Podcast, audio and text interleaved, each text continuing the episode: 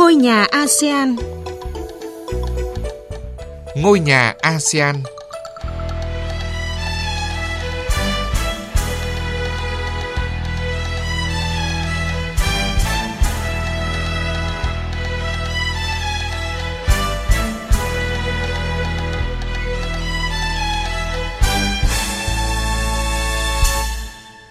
Kính chào quý vị và các bạn. Chương trình Ngôi nhà ASEAN hôm nay sẽ có những nội dung đáng chú ý sau. Các nước ASEAN chuẩn bị sẵn sàng để Hiệp định Đối tác Kinh tế Toàn diện khu vực gọi tắt là RCEP chính thức có hiệu lực từ ngày 1 tháng 1 tới đây. Cơ hội và thách thức với các doanh nghiệp vừa và nhỏ khi Hiệp định RCEP chính thức có hiệu lực.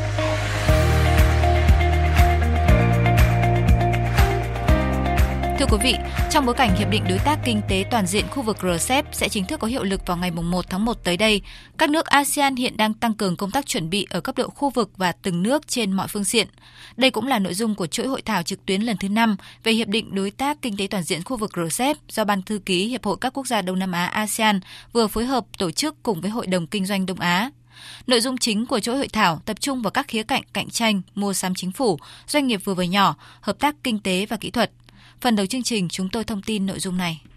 Nhấn mạnh tầm quan trọng của việc các doanh nghiệp trong khu vực, đặc biệt là các doanh nghiệp vừa và nhỏ cần phải làm quen và chuẩn bị sẵn sàng để tiếp cận Hiệp định Đối tác Kinh tế Toàn diện khu vực RCEP, bà Sulaima Mahmood, Vụ trưởng cấp cao phụ trách Đông Nam Á và Châu Đại Dương thuộc Bộ Thương mại và Công nghiệp Singapore khẳng định.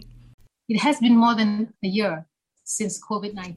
trong bối cảnh đại dịch COVID-19 tác động sâu rộng đến mọi mặt trong suốt thời gian qua, Hiệp định RCEP được ký kết đã thể hiện quyết tâm và cam kết của khu vực trong việc làm sâu sắc thêm quá trình hội nhập kinh tế, bất chấp điều kiện khách quan rất khó khăn trong giai đoạn hiện nay. Được đánh giá là hiệp định thương mại tự do lớn nhất trên thế giới, chiếm 30% GDP toàn cầu, bao phủ 30% dân số thế giới. RCEP sẽ bổ sung hiệu quả cho các hiệp ước truyền thống đã có. Những hiệu quả mà RCEP mang lại không chỉ tạo ra những dấu mốc mới trong hợp tác, hội nhập kinh tế, mà còn đóng góp tích cực cho quá trình phục hồi kinh tế hậu đại dịch COVID-19, tạo thêm nhiều việc làm cho người lao động và cơ hội kinh doanh cho các doanh nghiệp.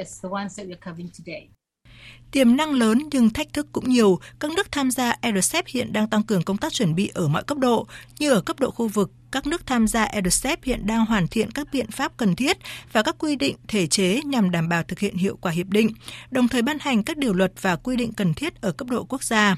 Tại hội thảo, các đại biểu cũng nhấn mạnh lợi ích của RCEP trong việc thúc đẩy các doanh nghiệp vừa và nhỏ tham gia chuỗi giá trị khu vực và thu hẹp khoảng cách phát triển. Bà Sulaima Mahmoud phân tích.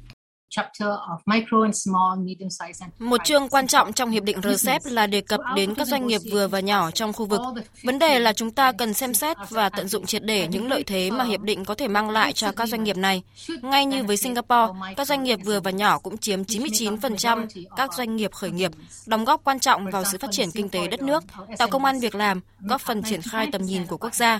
Theo tôi, hiệp định sẽ chia sẻ những nguồn thông tin hữu ích về các cơ hội cho các doanh nghiệp. Các đại biểu cũng nhất trí rằng cần có các quy định phù hợp để giúp các doanh nghiệp vừa và nhỏ hội nhập tốt hơn vào chuỗi giá trị khu vực cũng như toàn cầu. Điều đó đặt ra yêu cầu các doanh nghiệp vừa và nhỏ cần đầu tư vào việc áp dụng công nghệ kỹ thuật số và có được các kỹ năng mới để thúc đẩy đổi mới. Đồng thời cũng yêu cầu chính phủ các nước ASEAN cung cấp một môi trường hoạt động hỗ trợ trong nước và quốc tế.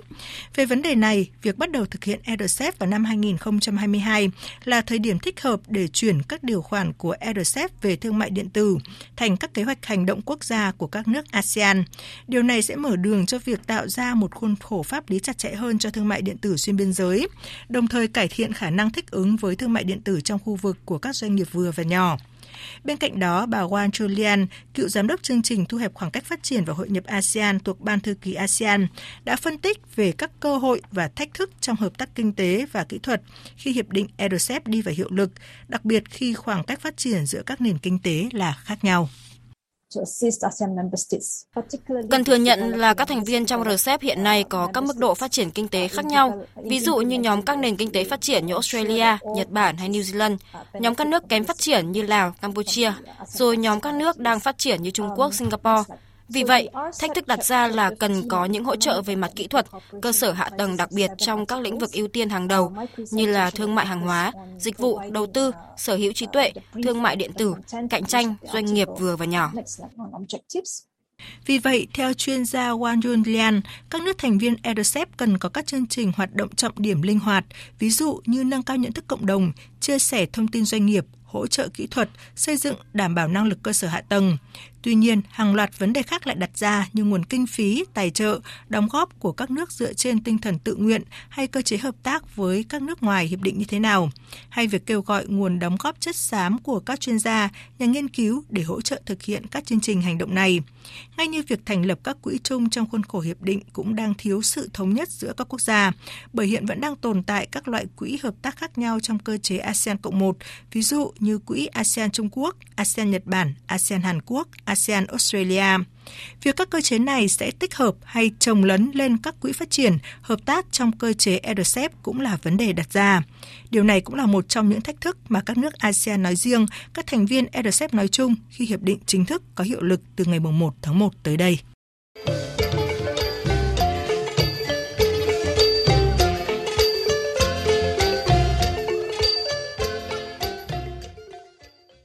Mời quý vị và các bạn tiếp tục đến với chương trình Ngôi nhà ASEAN của Đài Tiếng Nói Việt Nam. Thưa quý vị, như chúng tôi cũng đã thông tin, một trong những vấn đề được quan tâm hàng đầu khi Hiệp định Đối tác Kinh tế Toàn diện khu vực RCEP chính thức có hiệu lực là cơ hội và thách thức của các doanh nghiệp vừa và nhỏ. Trước cánh cửa hội nhập đang rộng mở, các doanh nghiệp ASEAN cần chuẩn bị những gì để sẵn sàng vươn ra biển lớn? Phần tiếp theo chúng tôi thông tin nội dung này.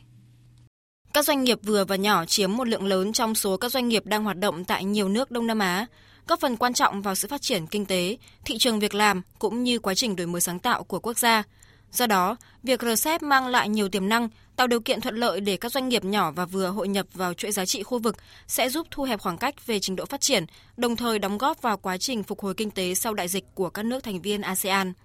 Khi tham gia RCEP, chính phủ các nước đã cam kết hỗ trợ doanh nghiệp vừa và nhỏ nắm bắt lợi ích từ hiệp định này thông qua các hoạt động nâng cao năng lực cạnh tranh của doanh nghiệp các nước cần tạo ra môi trường với quy định thể chế phù hợp để doanh nghiệp nhỏ và vừa hội nhập tốt hơn vào chuỗi giá trị khu vực cũng như toàn cầu. Về việc này, bà Sulaima Mahmood, vụ trưởng cấp cao phụ trách Đông Nam Á và Châu Đại Dương thuộc Bộ Thương mại và Công nghiệp Singapore cho biết, chính phủ các nước thành viên sẽ đảm bảo việc thực thi pháp luật quốc tế không chỉ trong cạnh tranh kinh doanh mà còn nhiều lĩnh vực khác như bảo mật,